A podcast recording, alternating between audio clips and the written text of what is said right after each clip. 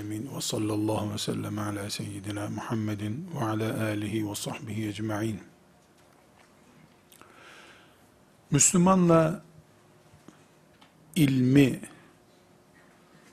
Peygamber sallallahu aleyhi ve sellem buluşturup gitti. Müslüman ve ilim kıyamete kadar buluşması farz olan iki kelimedir. Meşhur hadis-i şerif, kürsülerden defalarca duymuş olmamız gereken hadis-i şeriflerden biri, talabul ilmi ferizatun ala kulli muslimin. Talabul ilmi ferizatun ala külli muslimin. Halk arasında ala külli muslimin ve muslimetin diye erkek Müslüman, kadın Müslüman şeklinde ilah var. O müslimetin hadiste yok. Çünkü talabul ilmi faridatun ala külli muslimin ifadesinde kadın erkek herkesi ihtiva ediyor hadis-i şerif. Hadis-i şerif ne demek? İlim talep etmek her Müslümana farzdır. Talabul ilmi ferizatun ala kulli müslimin. Bu hadisi şerif İbn Mace'nin rivayet ettiği hadis-i şeriftir. Hasan hadisi şeriftir. Yani sahih derecesine yakın bir hadis-i şeriftir. Ashab-ı kiramdan 7-8 sahabiden farklı yollarla rivayet edilmiştir. En meşhuru Enes İbni Malik'in rivayetidir. Ee, Ali bin Ebi Talip'ten, Cabir bin Abdillah radıyallahu anhuma'dan hepsinden rivayet edilmiş hadis-i şerif olarak meşhurdur. Ee, İbn Abdilber Cami' Beyanil İlm'in girişinde bu hadisi şerife geniş bir şekilde yer vermiştir. Her halükarda kuralımızı tekrar ediyoruz. Kıyamet gününe kadar yeryüzünde Müslüman var oldukça, Müslüman ve ilim kelimeleri birbirine en çabuk kaynaşan iki kelime olmak zorundadır. Bu kuralı da Resulullah sallallahu aleyhi ve sellem koyup gitmiştir. Talebul ilmi ferivatun ala kulli muslimin. İlim tahsil etmek her Müslümana farzdır. Farz ne demektir? Buna gireceğiz. Ama özellikle tekrar tekit ediyorum. Bu dersimizde Müslüman ve ilim ne kadar bir arada durmalıdır? Bunu tekit etmek istiyorum. Bu arada da inşallah açıldığı zaman dersin ileriki merhalelerinde göreceğiz. İlimle kastımız da sadece abdestin farzları değildir. Abdest almanın malzemesi olan suyun derelerden nasıl aktığını bilmek de bir ilimdir.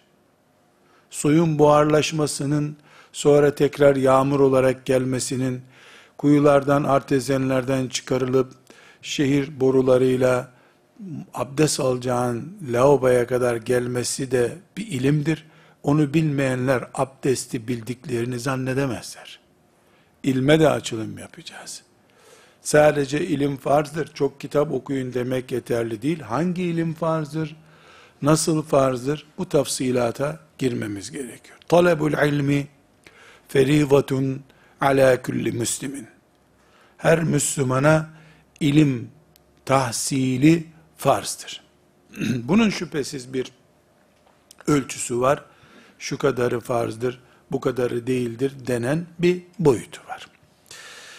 Önce konunun anlaşılması için farz ilminin veyahut da farzın ne olduğunu iyice anlamak lazım. Kardeşlerim farz Allahu Teala'nın kesin emri demektir. Allahu Teala'nın kesin yasağına haram diyoruz. Kesin emrettiği şeye de farz diyoruz. Buradaki kesin ne manada? Hesabını soracak yoksa manasında. Söylemiş olabilir, söylemiş olamaz anlamında değil. Allah bir şeyi emrediyor, yapılmazsa o hesabını soracaksa ona farz diyoruz. Bazı şeyleri de emrediyor ama serbest bırakıyor. Serbest bırakınca da emrinin yapılıp yapılmaması konusunda bir hesap sormayacağı ortaya çıkıyor. Bunlara sünnetler diyoruz mesela. Burada bir küçük mülahaza dipnot dikkatimizi çekebilir arkadaşlar. Farz şu elimin içi ise onun arkası haramdır. Haram buysa arkası farzdır.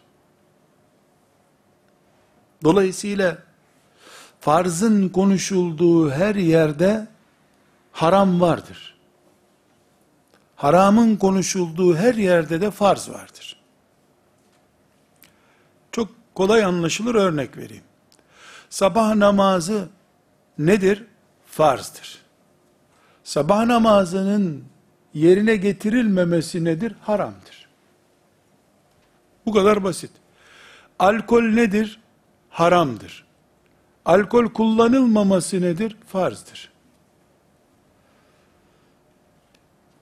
Farz ve haram ağırlık olarak birbirlerinin dengidirler. Ağırlık olarak, bağlayıcı, bağlayıcı olmaları bakımından, kesinlik göstermeleri bakımından. Alkol kullanmamak farzdır. Kullanmak haramdır. Anneye babaya iyi davranmak farzdır. Bunun ters tarafı bellidir. İyi davranmamak da haramdır demektir. Farzın negatifi mekruh olmaz. Haramın negatifi sünnet olmaz. Haramla farz, biri ön cephe, biri arka cephe gibidir.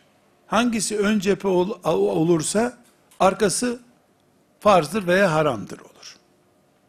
Bu, hepimizin farz deyince aklına gelmesi gereken bir şeydir. Bu nedenle, bir Müslüman, hatırlarsanız hadisi şerifi, hani Efendimiz sallallahu aleyhi ve sellem Müslümanın hanımıyla e, karılık kocalık hayatı yaşamasını sadaka sayıyordu. Nasıl olur ya Resulallah adam zevkini görüyor. Öyle yapmasa harama düşmeyecek miydi diyor. Harama düşecekti. Haramdan ters tarafta baktığında farz çıkıyor ortaya. Bu nedenle sabah namazı kılan bir mümin Allah'ın farzlarından birini yerine getirdiği için hamd eder. Bir harama düşmekten kurtulduğu için de hamd eder. Çünkü farzı yerine getirmek haramdan kurtulmuş olmak demektir. Haramı yapmak da o haramı yapmamak farzını ihmal etmek olduğu için bataklıktır zaten. Şimdi bu kaideyi şöyle genişlettiğimiz zaman üzücü bir sonuca ulaşıyoruz. Bizim için üzücü. İlim farz ise eğer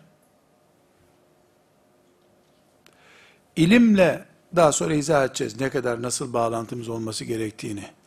Bağlantısı olmayan Müslüman haram durumundadır. Bu haram zina gibi, faiz gibi, kumar gibi, dosyası belli bir haram olmayabilir. Ama pozisyonu haram pozisyondur. Müslüman ve cahil kelimeleri bir arada kaldığında Müslüman ve haram kelimeleri bir arada kalmış demektir. Müslümanın ilme vakit bulamaması, farza vakit bulamaması demektir. Elbette farz boyutu farklı, tekrar tekit ediyorum. 20 sene bir medresede ilim okuyanla, 5 çocuk büyütmüş bir kadının ilim ihtiyacı da aynı değil, farz oranı da aynı değil. Ama herkesin, La ilahe illallah Muhammedur Resulullah diyerek, Müslüman olmuş herkesin ilimden nasibi olması gerekiyor. Beş çocuk sahibi bir annenin elbette kendi çapında sınırları var. O beş çocuğun maişeti için kömür ocağında çalışan bir babanın, tarlada çalışan bir babanın elbette kendi sınırları var. Ama sıfır ilimli Müslüman olmuyor. Bunu Allah kabul etmiyor. Sıfır ilim yok. Elbette İbni Abbas'ın radıyallahu anhuma bütün ayetler hakkındaki görüşlerini bilmek zorunda değil bir çiftçi. Elbette Fatiha suresinin e, kelime anlamından tefsirine kadar her şeyini bilmek zorunda değil. Fahruddin Razi'de Fatiha suresi bir cilt neredeyse. Bir cilt. E bunu elbette bir çiftçi bilemez. Belki bir cami imamı da bu oranda bilmeyebilir. Ama bir tefsiri baştan sona okumamış, herhangi bir tefsiri baştan sona okumamış, not tutmamış, mülahazalarını bir deftere yazmamış 10 yıllık bir imam, bu ümmetin mihrabında bulunmamalıdır. En azından, zamm-ı sure olarak okuduğu ayetlerin tefsirini bilmeden, mihraba geçen bir imam efendi, haya etmelidir haya etmelidir. Farzdır ilim derken, bu farz kelimesi, Peygamber sallallahu aleyhi ve sellemin ağzından çıkmış bir kelimedir. Talabul ilmi ferizatun ala kulli muslimin. İlim elde etmek her Müslümana farzdır sözü, Peygamber aleyhisselamın ağzından çıkmıştır. Bunu bir fantazi olarak kabul edebilir miyiz biz? Olsa da olur, olmasa da olur. Peygamber nasihati, hacı amca nasihati mi bu? Dede nasihati mi? Kaynana nasihati mi? Karı kocanın birbirine nasihati mi? Ne nasihati bu? Üstelik de farzdır diyor. Ferizatun ala kulli muslimin diyor. Elbette, elbette herkesin çapı kadar. Namaz bile takatın kadar kılınıyor. Ayakta duramıyorsan oturarak kılıyor. İlmin de elbette bir takati var. Ama şunu unutmuyoruz. Resulullah sallallahu aleyhi ve sellem farz diye bir çizgi çizdiyse farzın arkası haramdır. Farz bu demek zaten. Eğer biz farzın arkasını haram kabul etmiyorsak farzı farz kabul etmiyoruz o zaman. Namaz farzdır. Abdest namaz için farzdır. Almasam ne olur? E ne olur namazın olmaz. Kılsam ne olur abdestsiz? E kafir olursun. Allah'ın farzlarından bir farzı reddettiğin için. Aynı şekilde ilim farzdır. Kadın, erkek, genç, ihtiyar farzdır. Daha önceki dersleri hatırlıyor musunuz? İmam Ebu Yusuf ziyarete gidiyor. Vefat edecek adam orada haçta cemeratta nasıl taş atmak daha uygundur? Binekli mi? Yaya mı? Yürüyerek mi diyor. Ya sen sekarat halindesin. Bu işlerle ne meşgul oluyorsun? diyor. Hatırlıyorsun değil mi bu sahneyi? Sonra da e canım bir ilim meselesiyle meşgul olarak ölmek daha iyi değil mi diyor ve nefesini tüketiyor. Böyle bir ümmet ölürken bile hocayı çağırın Yasin okusun deme yerine hoca efendiyi bulmuşken bir ilim meselesi öğrenmeye çalışan bir ümmetken biz Resulullah sallallahu aleyhi ve sellemin farzdır ilim öğrenmek sözünü nereye koyacağız? Nereye koyacağız? Nasıl namaz farzdır sözü yoksa namaz haram vardır sonucunu doğal olarak getiriyorsa Müslüman kelimesiyle ilim kelimesi de bu şekilde birleşir. Bu birleşim gerçekleşmiyorsa ortada haram vardır. Müslümanın cehaleti haramdır. Bu cehalete boyut getireceğiz tabi. Neyi kastediyoruz cehaletle? Bu ayrı bir konu. Ama zil zurna cahil, kapkaranlık cahil, sefalet düzeyinde cahil, haramlarla iç içe Müslümandır o. Kaldı ki, ilimsizlik zaten haramın etrafında bir tekerin döndüğü gibi dönmek zorunluluğu getirecektir. Zaten cahil, haramlara batacak. Onu konuşmuyoruz. Sonuç olarak o harama gidecek onu konuşmuyoruz. İlim sahibi olmamak zaten haramlarla iç içe olmak demektir. Bunu konuşmuyoruz. Terk edilmesi de bir haramdır. Bunu konuşuyoruz. Demek ki Allahu Teala'nın kesin emirlerine farz diyoruz. Kesin yasaklarına da haram diyoruz ve bunlar birbirlerinin ters tarafını oluşturuyorlar. Farz haramın, haramda farzın ters tarafını oluşturuyor. Farzlar iki türlüdürler. Bir, ayni farzlar vardır. Bir de kifai farzlar vardır. Ayni ve kifai. Buna farz-ı ayn ve farz-ı kifaye denir ilmuhal düzeyinde bakıldığında. Yüz farzı varsa Allahu Teala'nın üzerimizde bunların bir kısmı ayni farzlardır. Yani bireysel demek. Çok böyle çağdaş gibi bir kavram kullanayım. Bireysel farzlar. Farz-ı kifaye dediğimizde de toplumsal farzlar demek ortaya çıkar. Ayni farzlar nedir? Mesela abdest almak namaz için farz-ı ayindir. Her birey abdest alır. Ailede bir kişi abdest alıp gerisini vebalden kurtaramaz. Böyle bir şey olmaz. Farz-ı ayindir bu. Namaz farz-ı ayindir. Topluca yerine getirilemez. Yani işte bir kişi mahallede gönderiliyor. O da Allah rızası için toplumun bütün namazlarını kılıp geri geliyor. Olmaz böyle bir şey. Farz-ı ayın demek bireysel sorumluluk yüklenmiş ibadetler demek. Farz-ı kifaye ise Allahu Teala'nın ümmeti Muhammed'e toplum olarak yüklediği görevler demektir. Cihad ümmete yüklenmiş bir görevdir. Müslümanların mahallesinde ezan sesinin yükselmesi ümmete yüklenmiş bir görevdir. Saat 12.30'da öğlen oldu. Bu mahallede 300 Müslüman var. Herkes minareye bakalım. Haydi, madem Müslümansınız, ezan vakti geldi. Herkes ezanını okusun. 300 ezan birden okunuyor düşünüyor musun bir mahallede? Böyle bir ibadet yok. Allah'ın emri toplumadır. Toplum bir müezzin belirler de, o müezzin bu ezanı okursa Allah'ın emri yerine gelmiştir. Herkesin de ezanı okunmuş demektir. Topluma yüklenmiş bu sorumluluğu toplum takmazsa veya kimse bu görevi yerine getirmezse o toplumun bütün bireyleri bundan sorumludur bu sefer. Önemli olan 12.30'da ezanın okunmasıdır.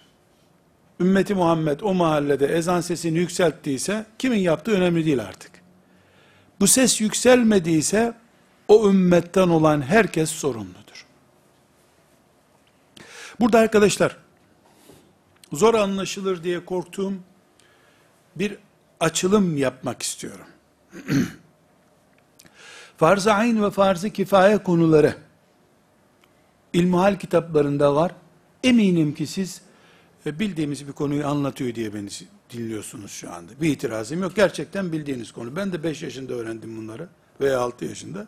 Siz de 7 yaşında öğrenmişsinizdir. Fakat farz-ı kifaye bütün ilmihal kitaplarında bu çağda basılmış bütün ilmihal kitaplarında cenaze namazıyla örneklendirilir hep. Farz-ı kifayenin örneğini verin dediğimde, cenaze kılınırsa herkes kurtulur, kılınmasa kurtulmaz. Bir mezarlık örneği bu. Halbuki, farz-ı kifaye kelimesi, bugün ümmeti Muhammed'in neden bu halde olduğunun da açıklandığı bir kelimedir. Şu geçmiş bilgilerimizi silelim yanlıştır demiyorum. Ama fesubhanallah bu ümmetin cenazeye gelinceye kadar yaşayan hali yok mu hiç ki farz-ı kifayede sadece cenaze örneği verilir? Hep ölülerimizden mi din örneği vereceğiz? Mesela selam yaşayanla ilgili bir iştir. Toplu bir yerde bir kişi aleykümselam dediği zaman selama kifai bir görev yerine gelmiş olur. Bunu niye örnek ver? Yaşayan üzerinden niye örnek vermiyoruz? Kardeşlerim, buradaki mantık şudur. Rabbimiz iki çizgiyi çok iyi anlayalım.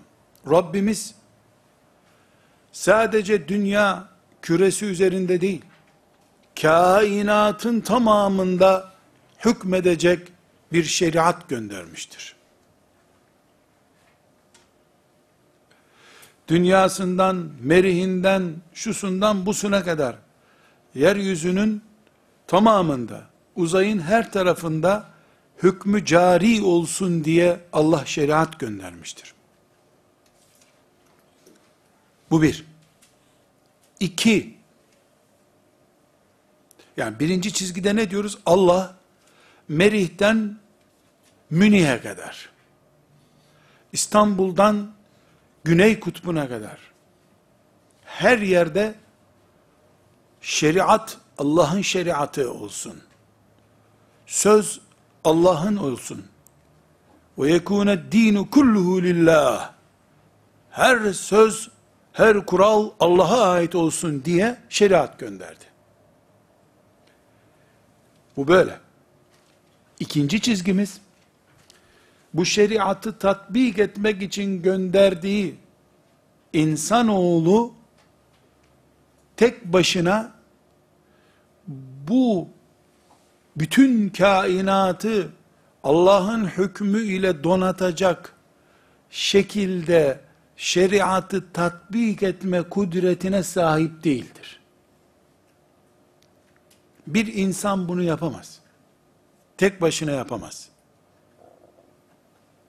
Birinci çizgimizde ne dedik? Allah, kainatın tamamında şeriatı cari olsun. Dağlar, taşlar, kuzular, kurtlar, böcekler, otlar ve insan, melekler ve cinler, herkes Allah'ın hükmünün önünde secdeye kapanmış olsun. Fiilen ve kavlen, şuurla, idrakle bunu yapmış olsun istiyor Allah. Böyle murad ediyor. Bunun sorumlusu tuttuğu insan ise, bunu tarlada yapsa şehirde yetiştiremiyor tek başına. Şehirde yapsa tarlaya gelemiyor. Ailesiyle yoğun meşgul olsa camiyi ihmal ediyor. Bir insan Allahu Teala'nın bu muradını topluca bütün ayrıntılarıyla yerine getirmeye muktedir değil olamaz da zaten. Peygamber sallallahu aleyhi ve sellem bile dualarında bu kadar becerebildim ya Rabbi eksiğimi mağfiret buyur şeklinde dualar yapıyor. Bunun için Allah emirlerini ikiye ayırdı. Birey olarak yüzde yüz yapmaya muktedir olacağımız şeyler ayni sorumluluklarınızdır dedi. Gerisini de ümmet olarak yapın bana dedi. Farz-ı kifaye budur. Dolayısıyla farz-ı kifaye ölen Müslümanın cenazesini kaldırmakla sınırlı bir iş değil. Ümmet olarak yeryüzünde var olma mücadelemiz farz-ı kifayedir zaten bizim. Ümmet olarak varlığımız farz-ı kifayedir. Bugün yazılacak bir ilmuhale, farz-ı kifaye olarak ne diye sorulacak olsa, sadece sembolik olarak örneklendiriyorum. Şu yazılmalı. Sen bir mümin olarak ümmeti Muhammed'in dik durması için gereken herhangi bir şeyi yapmak zorundaysan o senin üzerine farz-ı kifayedir. Ümmetin dik durması lazım. Ümmetin mücahit yetiştirmesi lazım cephelere. Farz-ı kifaye. Ümmeti Muhammed'in Avrupa'da papazlardan matematik öğrenmeden çocuklarına matematik öğretmesi mi lazım? Farz-ı kifayedir matematik o zaman. Cenaze namazından daha önemlidir bu. Bir farz-ı kifaye gerçekleşsin diye adamların ölmesini mi bekleyeceksin? Bu ümmetin ümmet olarak dinamik bir şekilde yeryüzünde var olması, Allah'a iman edenler grubunu temsil edecek kudret ve kabiliyetin ispat etmesi için gerekli olan her şey zaten farz-ı kifayedir. Birilerinin ümmeti Muhammed adına siyaset yapması da farz-ı kifayedir. Cenazeyi bize yıllarca örnek verenler, ümmet adına siyaset yapacak ve ümmeti Muhammed'i idare edecek iki kişi ortaya çıkarmaya çalışsalardı diri iken, belki ümmeti Muhammed bugün daha iyi durumda olacaktı. Ümmetin üzerinden pazarlık yapıp keyfine göre siyaset yapanı demiyorum. Ümmeti Muhammed adına cihat türünden bir siyaset yapacak birinin bulunması da farz-ı kifaye, ümmeti Muhammed'in ayakta durması demek. Ama İslam'ı, Allah'ın dinine girmeyi biz, benim cennete girip mutlu olmamdan ibaret zannedince farz-ı kifaye yoktur ortada. İslam zaten yüzde bire bile düşmüştür o zaman. İslam eğer benim cennete girmemden ibaretse, böyle bir İslam, çok kolay bir İslam'dır. Tatlı, şirin, zararsız bir İslam'dır.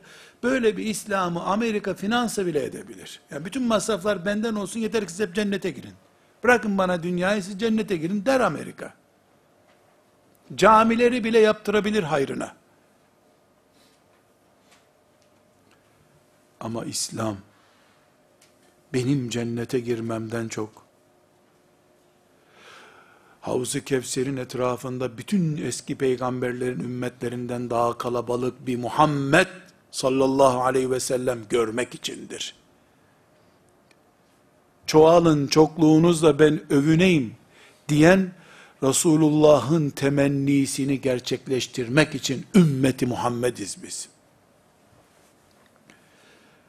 Ümmeti Muhammed şuuruyla bakıldığında farz-ı kifayelerin farz-ı ayınlardan kat kat daha fazla olduğu görülecektir. Görülüyor ki kardeşlerim, her şey Müslümanın bakışıyla yön buluyor. Hayata, olaylara, dine, şeriata, ahkama, ilmu hale nasıl bakıyorsan öyle Müslüman oluyorsun. Sadece sen, sana ilmihal öğreten hocan ve beraber hacca gittiğiniz hacı arkadaşın, bir de e sizin köyde herkes tabi çok değerli insanlar. Çoğu da akraban zaten. Bir de onlar.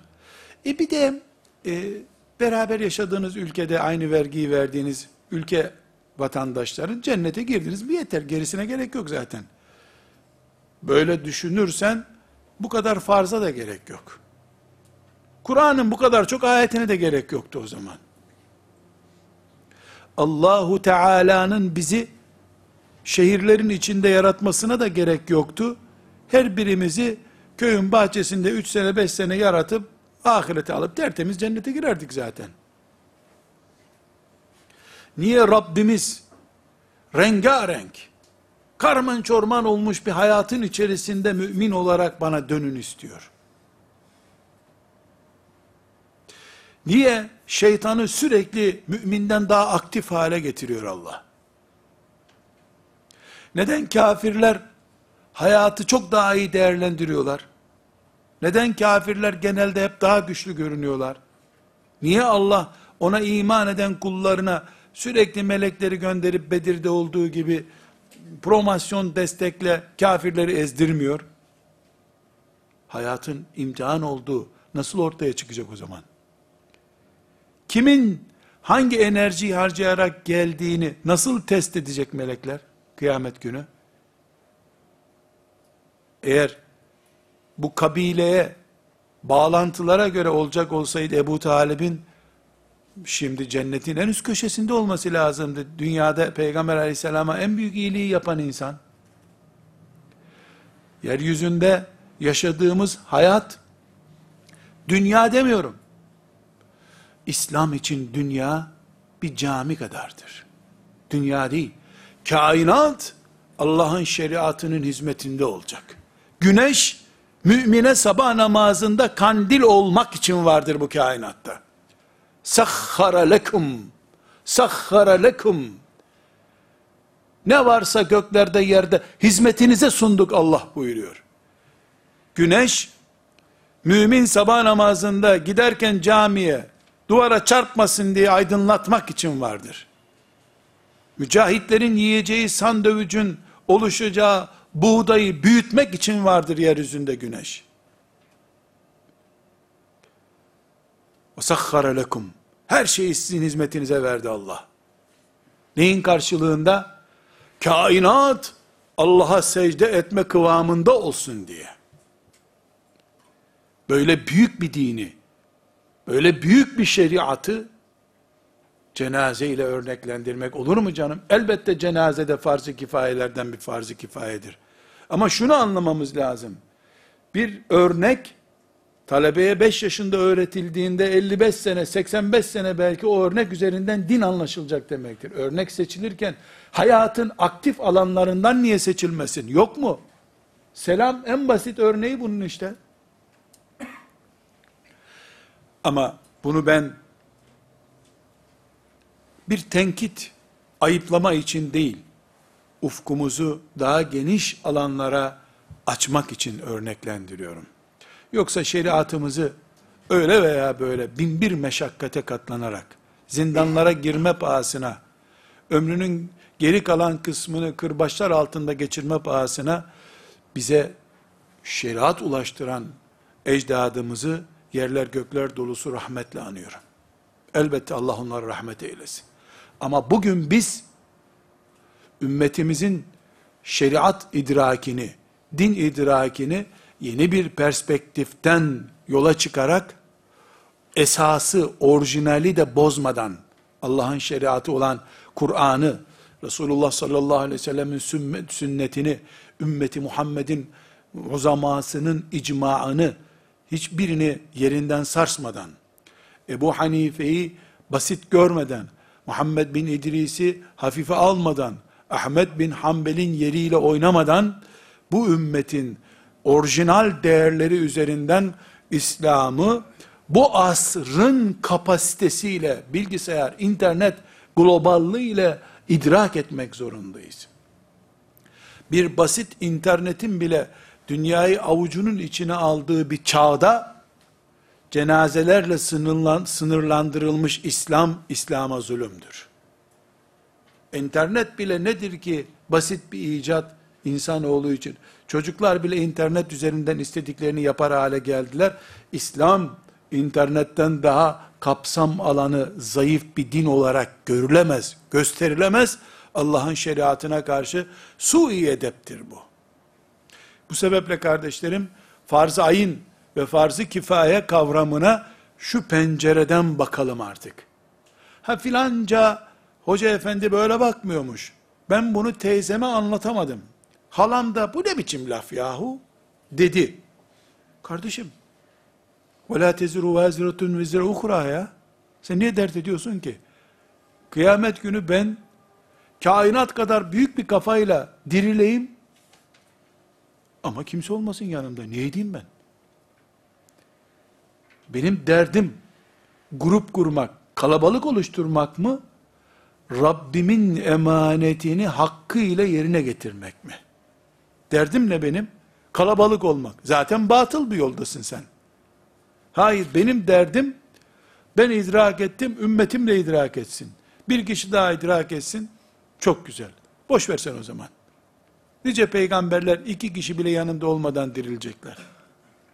Ama Allah'ın izniyle mağlup dirilmeyecekler.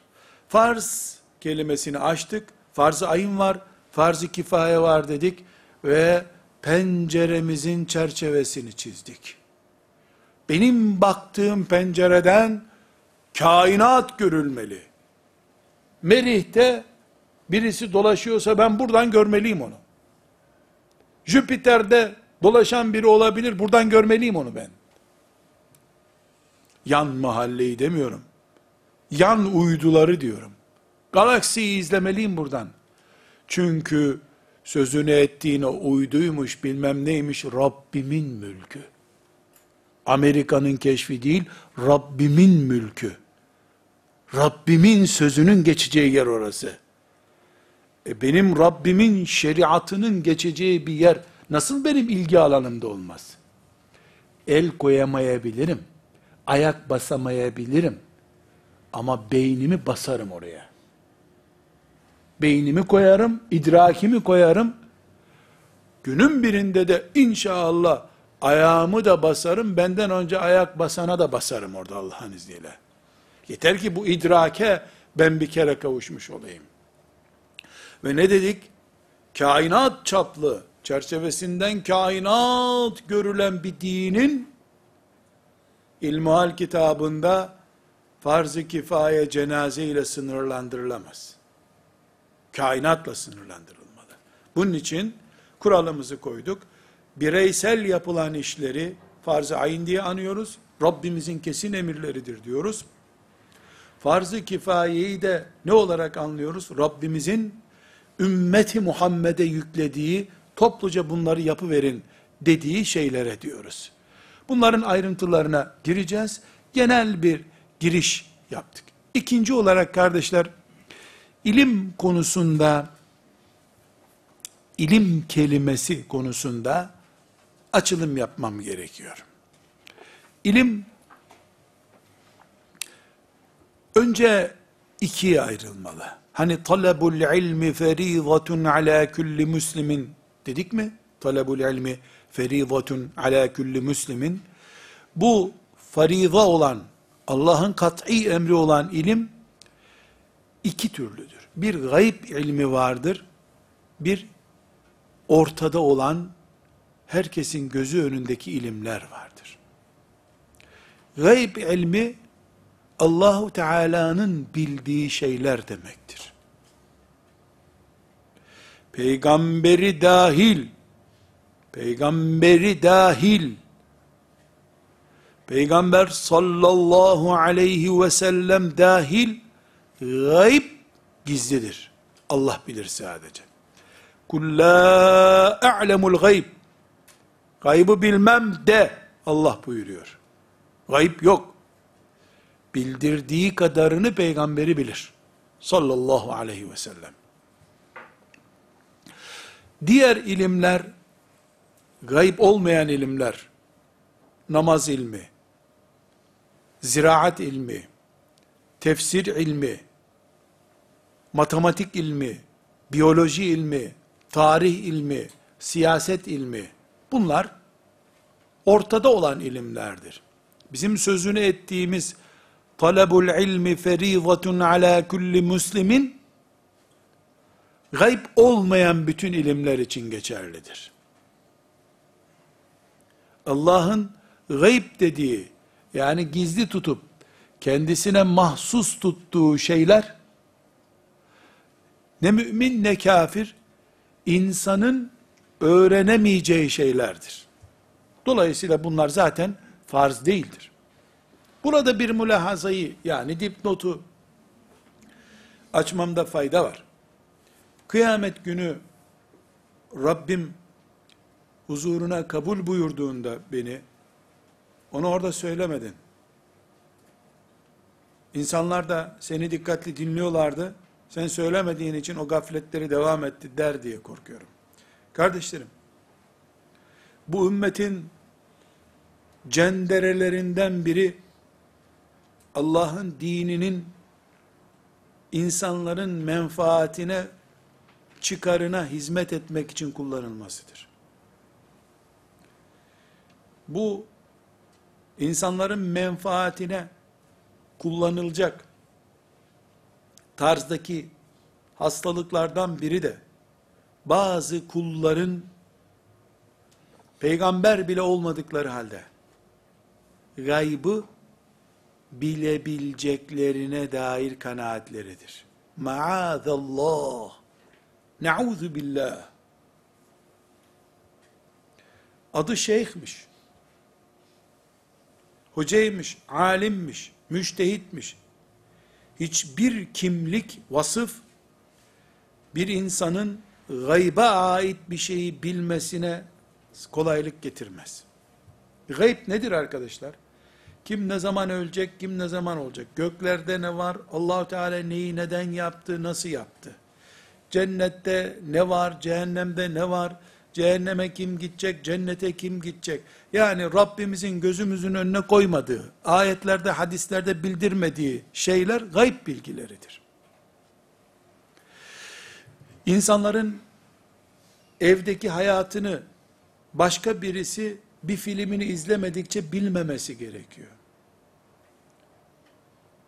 Allah'ın bilebileceği şeyleri bildiğini iddia eden ve bunu da Allah bana bildirdi de bildim diyenler bu bahsettiğim cendereyi kuranlardandır.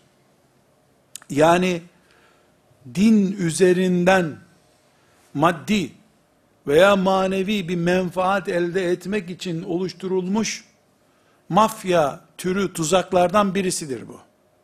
Gayb Allah'ın elindedir. Kim gaybtan bir şey bildiğini iddia ediyorsa, bu ümmetin dini üzerinden menfaat elde etmek için bunu yapıyordur. Kim kimin cennete gireceğini söylüyorsa, gaybı bildiğini iddia ediyordur. Çünkü cennete girdi çıktı sözlerini Resulullah söyleyebilir. Sallallahu aleyhi ve sellem. Geldi buyurdu ki Bilal, senin terlik seslerini cennette duydum ben dedi. Elhamdülillah. Gaybtan da haber vermedi. Cennette iken senin terlik seslerini duydum dedi. Gayb değil bu. Gitmiş görmüş.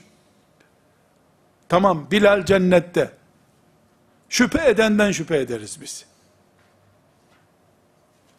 Ama Peygamber sallallahu aleyhi ve sellem'den yani Cebrail aleyhisselamın yeryüzüne inmesinin kesildiğinden 1400 sene sonra İstanbul'da, Siirt'te, Sinop'ta, Sivas'ta, Trabzon'da birisi çıkıp filancayı cennette gördüm derse hayırlı geceler deriz ona biz. İyi rüya görüyorsun deriz. Filancayı cehennemde gördüm derse ne işin vardı orada deriz. Demek sen cehennemliksin. Filancanın erkek çocuğu olacak. Nikahında öyle dua ettim dersen bana 20 sene sonra yaratılacak çocuğu sen bildiğini söylersen Müslüman mısın diye sorarım. Çünkü Allah benden başkası bilmez bunu diyor. E, doktor ultrasyonla gördü. Biz gayiptan söz ediyoruz. Ultrasyonla bakınca gayip kalmadı ki ortada zaten. Gayip yok ki. Sen bulutlardan 5000 metre yukarıda bir uydun var. O uyduyla Romanya üzerinden su bulutunun İstanbul'a doğru geldiğini görüyorsun. Bakıyorsun ki saatte 7 kilometre geçiyor. E 7 kilometre İstanbul'a şu kadar saatte geçer. 5 saat sonra İstanbul'da yağmur yağacak dediğin zaman gaybı bilmek değildir ki bu. Gördüğün şeyi bana anlatıyorsun. Gaybı bilmek nedir? 2026 yılında dört gün yağmur yağacak Haziran'da dediğin zaman bu palavradır. Kehanet iddiasıdır. Gaybı bilmek ancak Allah'ın bildirmesiyle mümkündür. Peygamberine bildirmiştir. E peki bu şeyhe de Allah bildirdiyse eğer, nereden bileceğim ona bildirdiğini ben?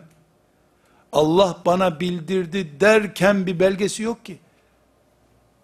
Peygamber sallallahu aleyhi ve sellem Allah bana bildirdi dediğinde, e Cebrail aleyhisselam ona geldiğine iman ediyordum ben.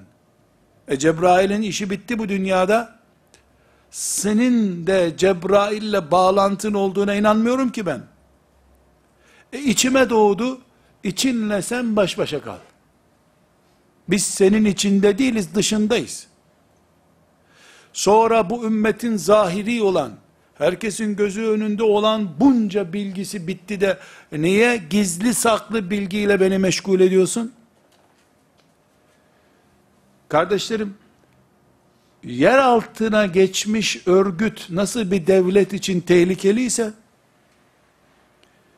alimler, ümmetin önderleri, meşayih, ulema, müştehitler de, kitabi bilgilerden taşıyıp, yeraltı bilgilerine, gaybı bilgilere sevk ettikleri zaman Müslümanları ümmet için aynı tehlikeyi oluşturuyorlar. Bütün dünya devletleri ne yapıyor? Onu yıkmak için planlar kuran bir gruba bile parti kurun size yardım edeyim diyor. Parti kurduruyor, masraflarını veriyor. Yeter ki ortada göreyim sizin nerede ne yaptığınızı. Yıkın bu devleti ama ortada olun diyor. Çünkü yerin altına geçmiş her örgüt izlenemez durum. İzlenemediği için ne yaptığını bilemiyorsun, keyfine göre yaşıyor. Ümmeti Muhammed'in kütüphanelerindeki bilgiler ki Kur'an bir numaralı kütüphane kitabımızdır. Budur bizi bağlayan, budur peşinden gittiğimiz. Resulullah sallallahu aleyhi ve sellemin sünneti Ebu Hanife'nin iştihadıdır muteber olan. Yeraltı türündeki bilgiler olan benim içime doğdu türünden sen kimsin senin içine ne doğdu? Biz senin içini denetleyemiyoruz. Ebu Hanife'nin kıyasını gördük. Ebu Hanife'nin iştihadını görüyoruz. Şuna şuna dayandırdım diyor. Sen nere dayandırıyorsun? Sen nere dayandırıyorsun? Sen nere yaslanıyorsun ki? Senin içindeki dayanağı keşfedelim biz. Bu sebeple ümmeti Muhammed'in kütüphanelere taşınmayan bilgiler yüzünden çektiğini tarih gösteriyor bize. Bilgi kütüphanede olmalı. Ne yazık ki böyle başka türlü bilgilerle yani şeriatımızın esası olan Kur'an, sünnet, ulemamızın icmaı, fukahamızın kıyası ve benzeri delillerle önümüze konmamış bilgiler etrafındaki oluşmuş bilgiler ve o bilgilerden kaynaklanan çalışmalar yeraltı faaliyetleridir. Ümmetin bu tür faaliyetlerle nere sevk edileceğini Allah'tan başkası bilemez. Bu nedenle biz ilim deyince gaybı ilim dışında tutuyoruz. Gayba biraz sonra örnek vereceğiz. Topluca iman ediyoruz. Gaybın irdelenmesi, açılımı yapılması mümkün değildir. Bu nedenle ileride inşallah yeri geldikçe örnek vereceğiz. Konuyu olarak da işleyeceğim. Fıkıh için kullanılan içtihat, akide için kullanılamaz. Akidede içtihat yapılamaz. Çünkü içtihat nedir? Var olana kıyas ederek yeni çıkanı ilave etmek demektir. Akide yani iman Allah ve peygamberi tarafından belirlenip kapatılmış şeylerdir. İmanın altı esası vardır. Müştehitlerimiz bunu sekize çıkarabilirler mi? Müştehitlerimiz bunu dörde düşürebilirler mi? Hayır. Oynanamaz şeydir bunlar. İman zihni bir değerdir. Bunların üzerinde fıkıhta bildiğimiz manasıyla iştihat yapılamaz. Ama neyin nasıl izah edileceği şeklinde çalışma yapılabilir. Fıkıhtaki manasıyla iştihat mümkün değildir. Fakat bir Müslümanın mesela şu şekilde e, eski dönemde olmayan bir örneğini verelim. Mesela bir Müslüman böbreklerindeki rahatsızlık nedeniyle cihaza bağlanıp haftanın iki günü kan e, nakli yapılıyor diyelim. Bu nedir? 5 e, saat sürecek bir çalışma bu. 5 saat Müslümanın kolundan kan giriyor, kan çıkıyor. Tam anlamıyla abdest bozuluyor. Bu Müslüman haftada üç gün bu cihaza giriyor. Kan filtreleme cihazına giriyor. Başka türlü yaşayamıyor. Bu Müslüman namaz kılacak mı kılmayacak mı? Elbette kılacak. Haftada üç gün, iki vakit.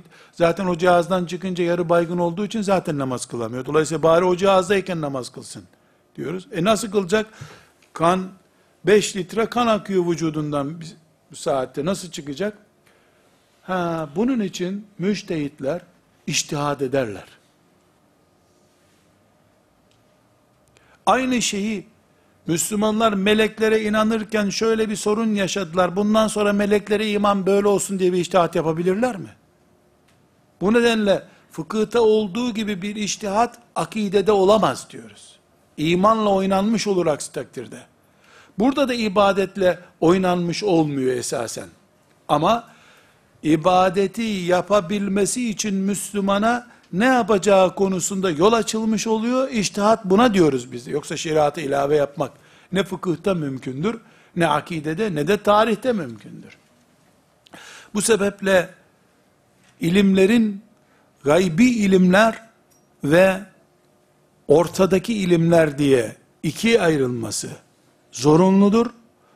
Biz gaybi ilimleri öğrenir, iman eder, kapatır, bırakarız.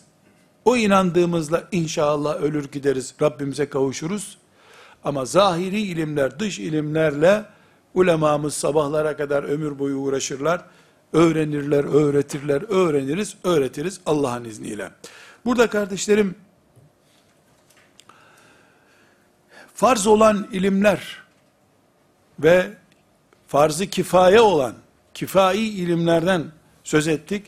Farz-ı kifaye ilimlere geçmeden önce ayni olan yani her Müslüman için neler farzdır dediğimizde dört başlıkta toplamamız gerekiyor bunları. Bu başlıkların toplamı da Müslümanın hayatında zorunlu olan her şey diye bir başlık geçiyoruz. Müslümanın hayatında zorunlu olan her şey farz-ı ayn ilimdir. Bir şey seni ne kadar kendine bağlıyorsa, onun bilgisi de o kadar zorunludur. Günde beş kere mecburen kılman gereken namaz bilgisi de namaz oranında mecburidir. Cenaze senin üzerine sabah namazı gibi farz bir ilim olmadığı için bilgisi de o oranda farz değildir. Dikkat ederseniz sabah namazı kılınacağı zaman imam geri dönüp, Müslüman kardeşlerim, iki rekattır, iki rükûmuz, dört secdemiz vardır.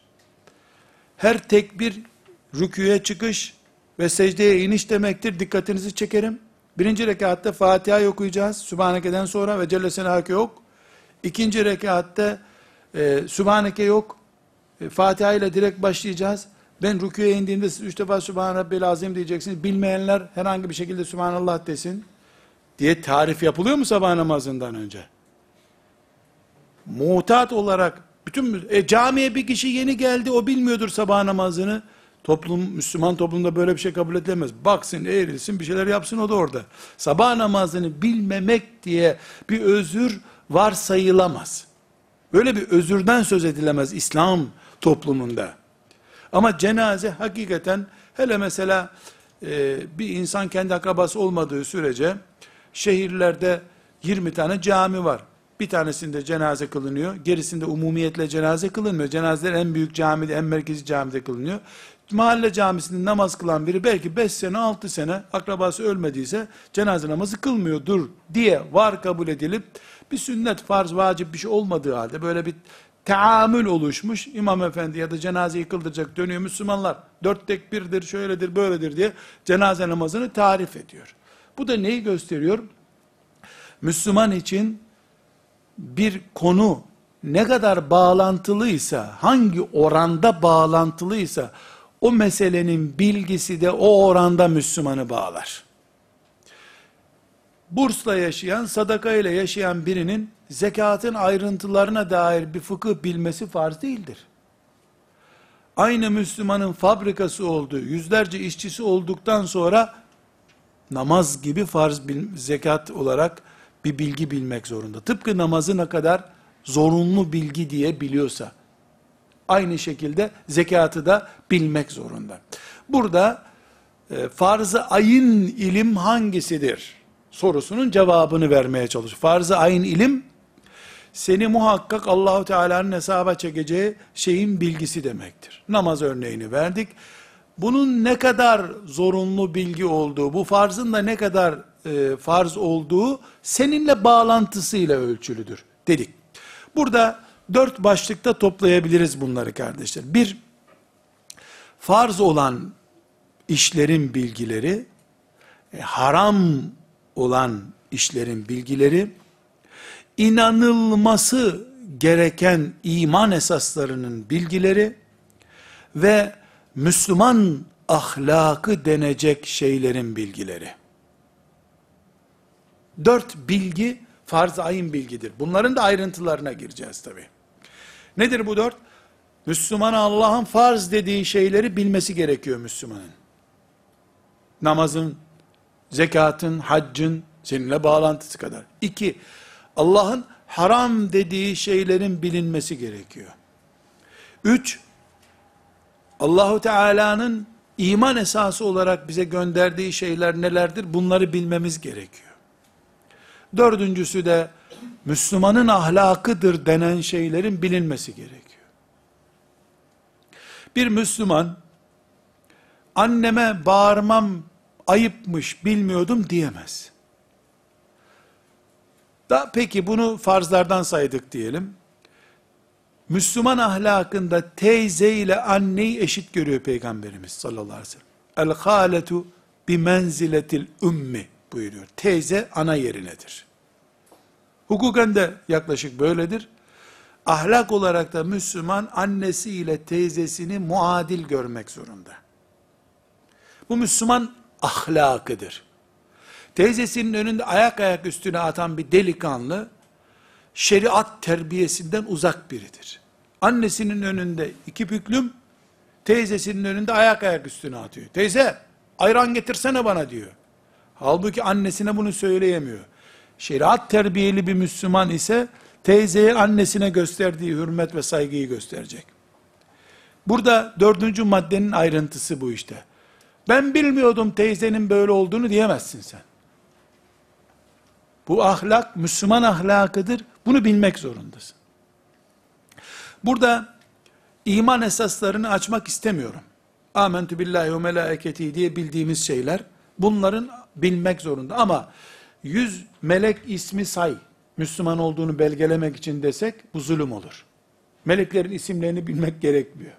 Allah'ın melekleri diye bir bilgi bildin mi? Peki e, İsrafil aleyhisselamın yaratılışı mı eskidir, Mikail aleyhisselamın mı? Eee ilim işte.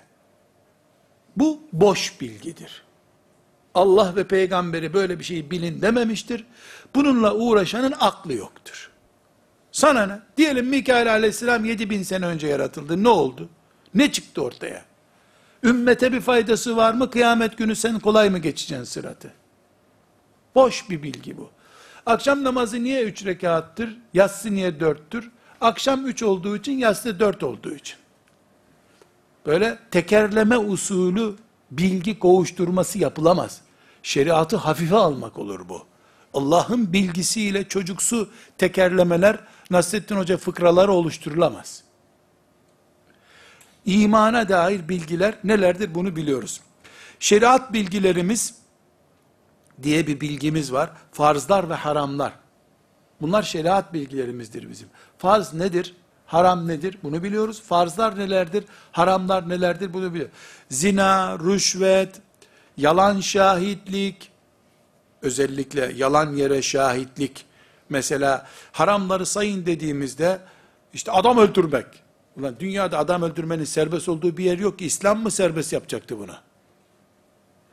Ama yalan yere şahitlik yapmayı, he he görmüştüm öyleydi demeyi, zina gibi, insan öldürmek gibi suç sayan peygamberin var senin.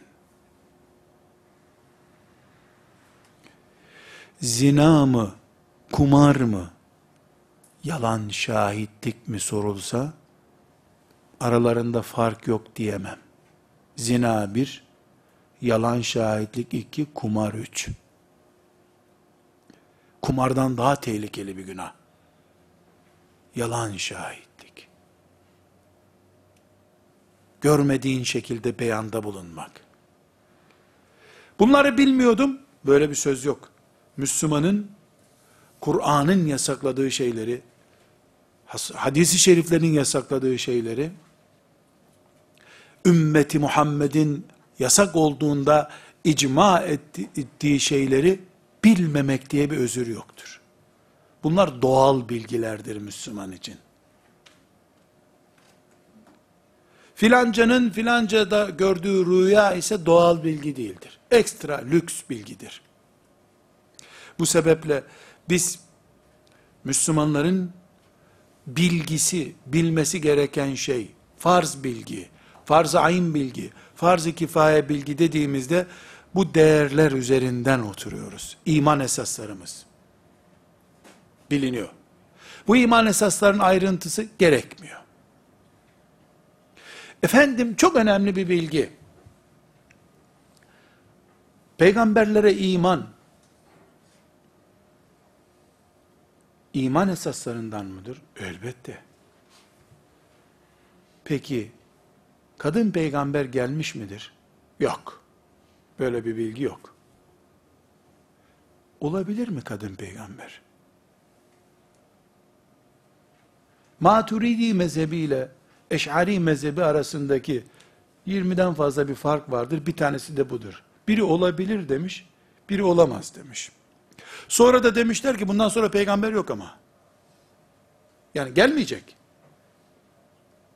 Olabilir miydi? Gönderebilir miydi? Allah gönderemez miydi? Tartışmanın özeti bu. Gönderdi mi? Yok. Gönderecek mi? Yok. Ne konuşuyoruz biz? Şeytanı memnun etme dersi yapıyoruz. Sen bununla uğraşırken kadınlarını kaybettin ümmet olarak. Ha, günün birinde Harun Reşit gelip şöyle kolaçan eder dünyayı da oturun diye küfrü çökertirse alimler oturup bunları münakişe etsinler. O zaman bir itirazım yok. Boş vakit var çünkü bir sürü. Ne maturidilik ne eşarilik konuşmadım ben. Buna vakit ayıran Müslümanları konuşuyorum. Sen diyorsan bundan sonra kadınlardan peygamber gelme ihtimali var. Bak onu konuşalım. Çünkü Müslümanlığı konuşacağız seninle. Hatemun Nebiyyin nerede diyeceğim sana. Yok yok diyorsan niye beni yoruyorsun kardeşim ya? Zaten küçücük bir vaktimiz kaldı dine. Bunu da sen felsefesiyle dini niye geliştiriyorsun? Niye vaktimi harcıyorsun dedi. Bu ilim değil. Bu vakit israfı. Bu enerji israfı. Bu şeytana alet olup ümmeti Muhammed'i oyalama tuzağı bu. Zarurat-ı diniyem, haramlar, ümmeti Muhammed'in en tehlikeli şeyleri, yavaş yavaş ümmetin içine sızmaya başlamış. Allah savaş ilan ediyor faizcilere. Neredeyse camiler bile faiz parasıyla yapılır hale gelmiş. Biz ne konuşacağız? Devam edeceğiz inşallah. Ve sallallahu aleyhi ve sellem ala seyyidina Muhammed ve ala alihi ve sahbihi ecma'in velhamdülillahi rabbil alemin. قل إن كنتم تحبون الله فاتبعوني يحببكم الله ويغفر لكم ذنوبكم والله